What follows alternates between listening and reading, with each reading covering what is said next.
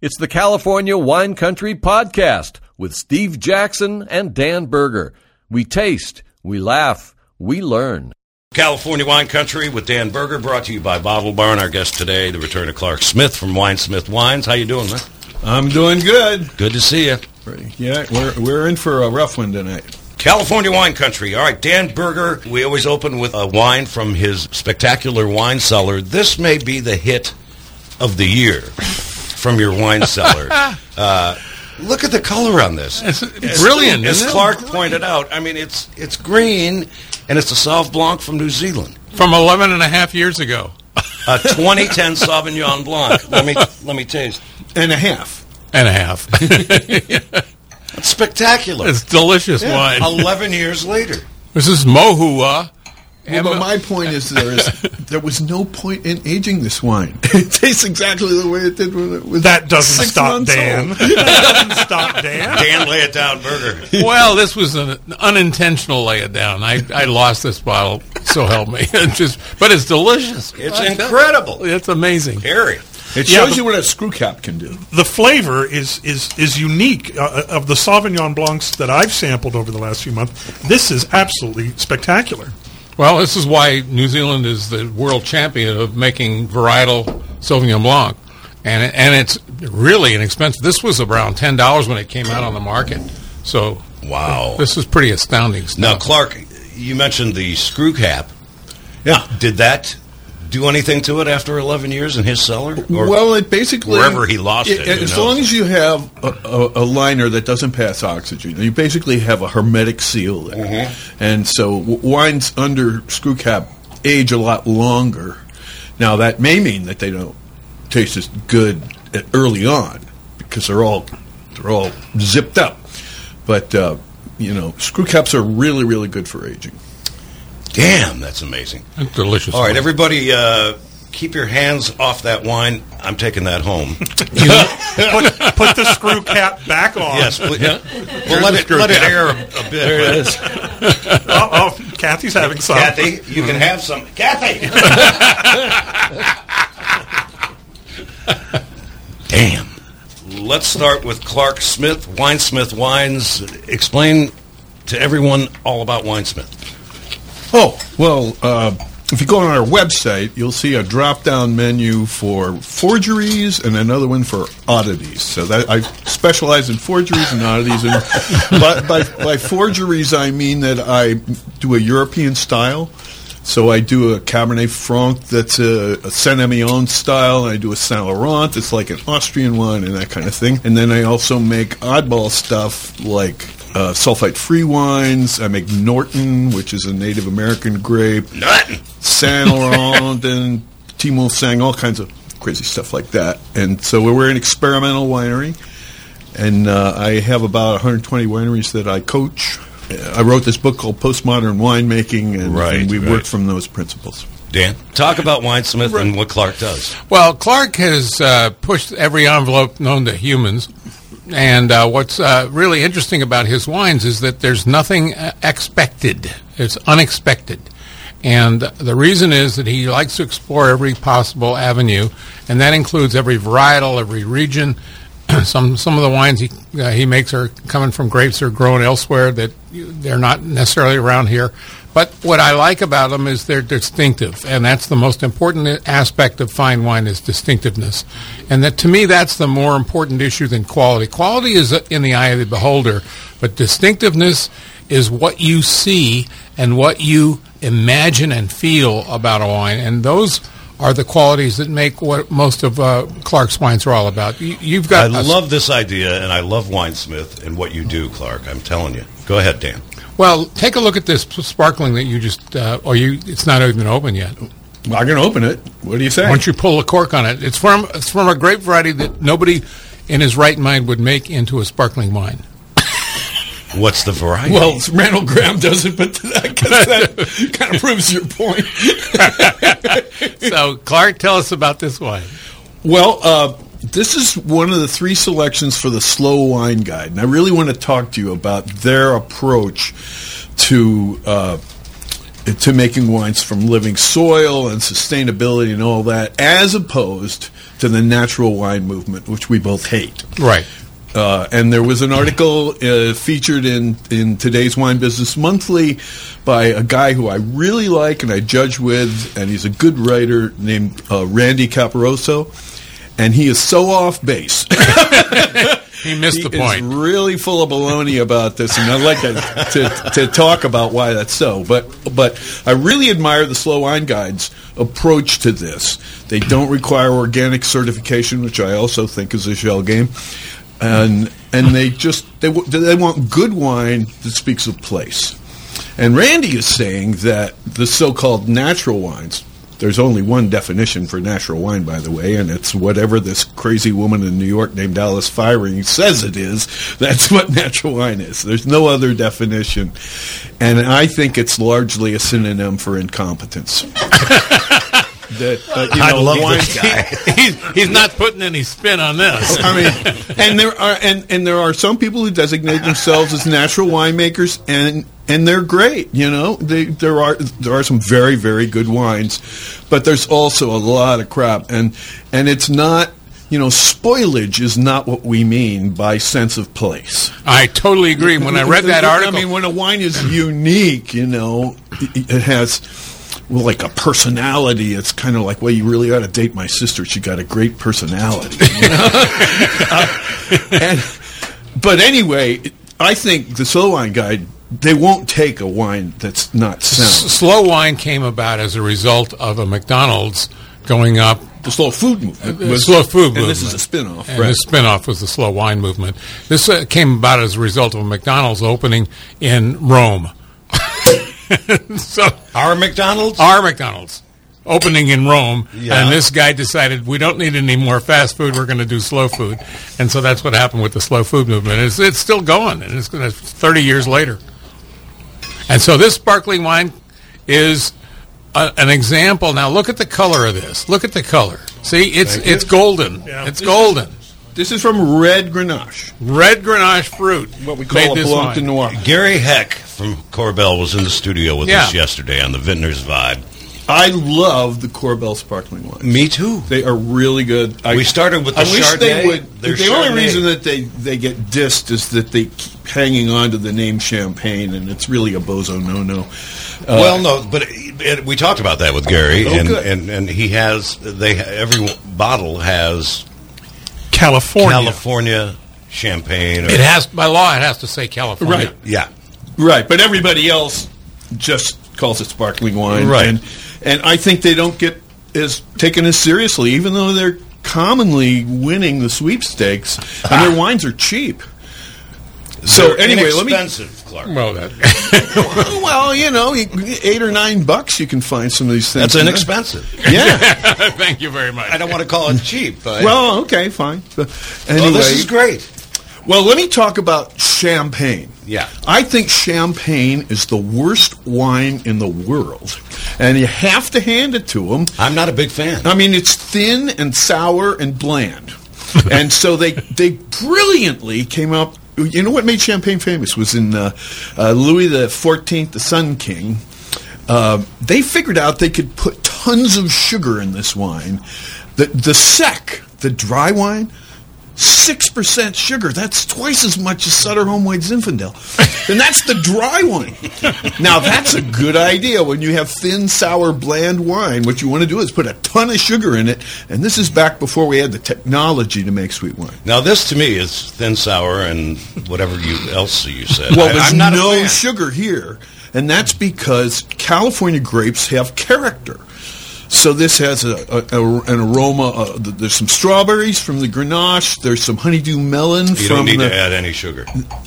It's called Brut Zero, and the acidity is low enough that we don't have to balance it with sugar, and that gives it a long, long finish that you never get, even in the most expensive champagne. No, this finish is long as hell. It's still, you can't do that. Dom Pérignon, you know, it's still there.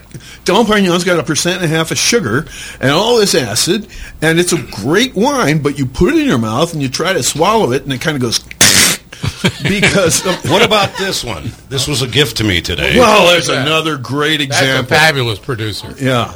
I think they're the best. Yeah. John Kelly brought this to me today. And how do you pronounce that? Roederer? Roederer. Yeah. That's the best sparkling made in California on a consistent basis, and from the volume that they're producing. There are especially the Iron Horse does a fabulous job, and Jay does a good job. There's plenty of them. Gloria Ferrer does a good job. But Roederer is the most consistent of the high quality producers. Yeah.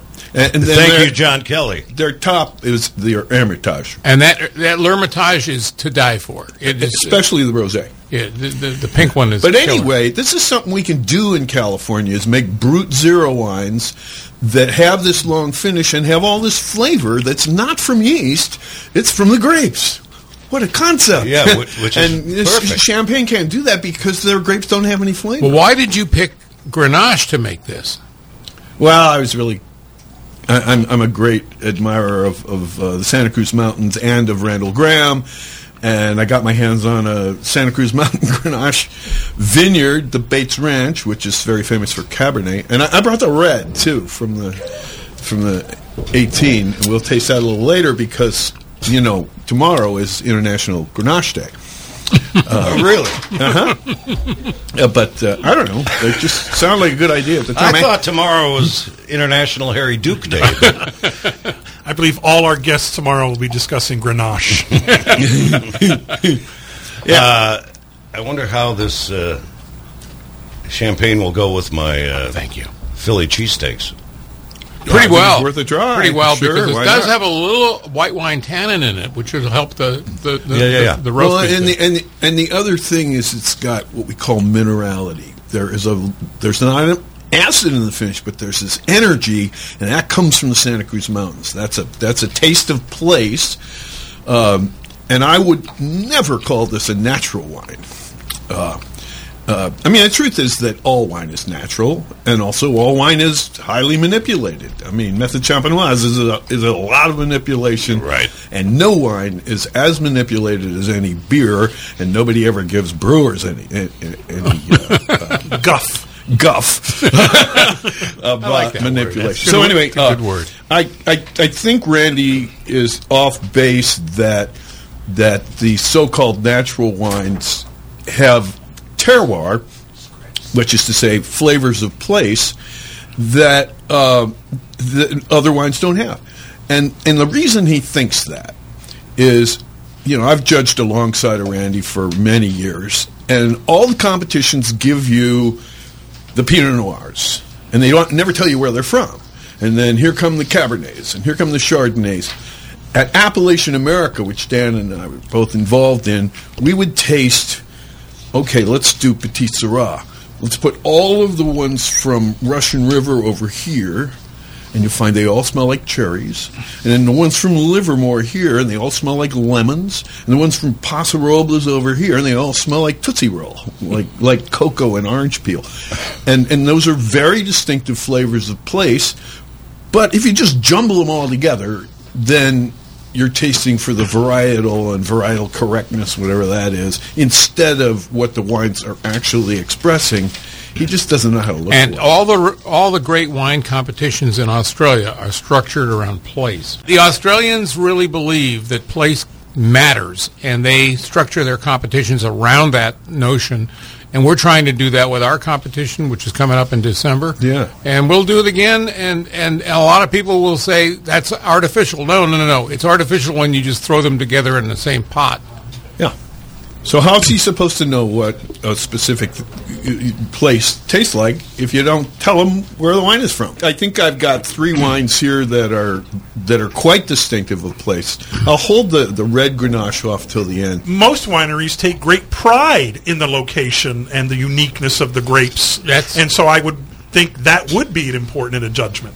Certainly not only important, but also helpful to the consumer in one very important respect. If you're looking for a Pinot Noir, you say, what's a good Pinot Noir? I need to know what style of Pinot Noir, sort of Pinot Noir you're looking for. Right. Because every Pinot Noir from Santa Barbara is going to be a whole different thing than from the one from Mission River, and the one from Carneros is going to be different. And so all those things do play into this. Don't say, give me a good Pinot Noir. Tell me something more about what you're looking for. It's whoisclarksmith.com. It's California wine country. Dan Berger, of course, Harry Duke, and Clark Smith is our guest from Winesmith Wines. I'm telling you, go to winesmithwines.com. I want to talk about, okay, on the website, forgeries. What does that mean? Well, I don't like the so-called California New World style. I don't like, let's take Netflix, okay? You got, I get the 3 discs. One of them's a Disney comedy to make you smile. You still get discs from Netflix? I can't believe that's still happening. Did you know they make computers now? Yeah, but you can't stream most of the stuff I want to watch. So anyway, here I am, and you guys have all played this game. What do you get? Well, you get something to make you laugh, right? A screwball Disney comedy, and then you get an action-adventure, Bruce Willis kicking butt, and then maybe you get dramas and foreign films, which you never really want to watch, but when you do get around to it, those are the good ones, right? So wines are like that, too. Most California wines are either to make you smile, so like Syrah White Zinfandel, they're sweet, or they have too much oak and all that, sugar in the red wines, and I just think it's horrible. And then the action-adventure wines with lots of alcohol and, dry tannins is kind of slap you around. I don't like those wines either. I like the wines. I make dramas and foreign films. I make wines to show you something you've never seen before, and wines that speak of place. And that's really the European idea. Wines that are balanced and age a long time. And so I was educated in France, and I make wines from, northern Burgundian Pinot Noir styles, and I make, I'm kind of known for Cabernet Franc and the Saint-Emilion mode, and so forth. Clark, this wine that we're just trying now, the Tempranillo, this is a classic example of what you do, because this is not your typical New World Tempranillo. No, it's a Rioja. This is a Rioja style. Yeah, that's right. And gorgeous. Gorgeous wine. Well, this is grown by a Spaniard whose name is Ibo Tejada, and he's a gentle and intense farmer, doesn't have any interest in organic certification, but he never uses any chemicals, he doesn't irrigate, and he just... So you get his grapes and make this wine. Yeah, and I got to tell you, you can if you go to that vineyard, which is right up... when you're coming from Ukiah on 20 and you go through the Blue Lakes there, that's where it is, in a little mountain glen. And the meadow smells in that vineyard, which is very alive. He has living soil there, are in this wine. Well, so, the nose on this wine is unbelievable. It's really alive, isn't it? Yes. Yeah. It's bright. And you don't usually use the word bright to refer to a red, but in this case, it's bright. It's fresh and vibrant. And then, the mouth is very graceful, the tannins are round, and the finish is real long. It doesn't have very much alcohol, and you'll get that minerality in the finish. The energy that's in the palate is delicious. Soil. The secret... Clark, please stay on your mic and turn Dan's mic down a bit, because he's a loudmouth. Oh. One of the secrets to this wine is the 13.0 alcohol, which is really tremendous, because it gives you the sense of personality that you want. It's going to make this wine go with food. Yeah, it's low alcohol. Yeah. And it doesn't slap you in the face. I agree whatever Loudmouth was saying. It's a little bit more alcohol than everybody used to do when I got in the 70s. 12.5 was more normal, and that's what's normal in Europe. Yeah. So, anyway, I think this is a really good... sort of rebuttal to what Randy was talking about, that I wouldn't pass this off as a natural wine, but I think it delivers everything he was talking about, a sense of place with something that has grace and harmony and will age well. I was going to use the term soft and smooth to describe it. Very soft, nice, smooth, but very drinkable. But not in a boring way. Not at all. Not at all. I think your softness is the low tannin, because the acid in here is really adequate, if not even more than adequate, to work with food. To me, this is... As soon as I took one sip of this, I thought to myself, what am I going to serve this with? Yeah, well, I think this wine is really good with ratatouille, with, you know, just when we go up there, he's got the chorizo and the jambon and then, you know, all stuff he grows there, melons and tomatoes, and it goes, it's very versatile wine. Is this too mellow for a good steak, or would it be perfect? Well, I don't think so. It does have some body and some grip. Well, let me think about this. Probably a pork chop would be better, or like a stew. Yeah, okay. Thank you, Kathy. Clark Smith is with us from Winesmith Wines. Okay, what's this red here? Oh, this red is going to be. Well, this is another selection from the Slow Wine Guide.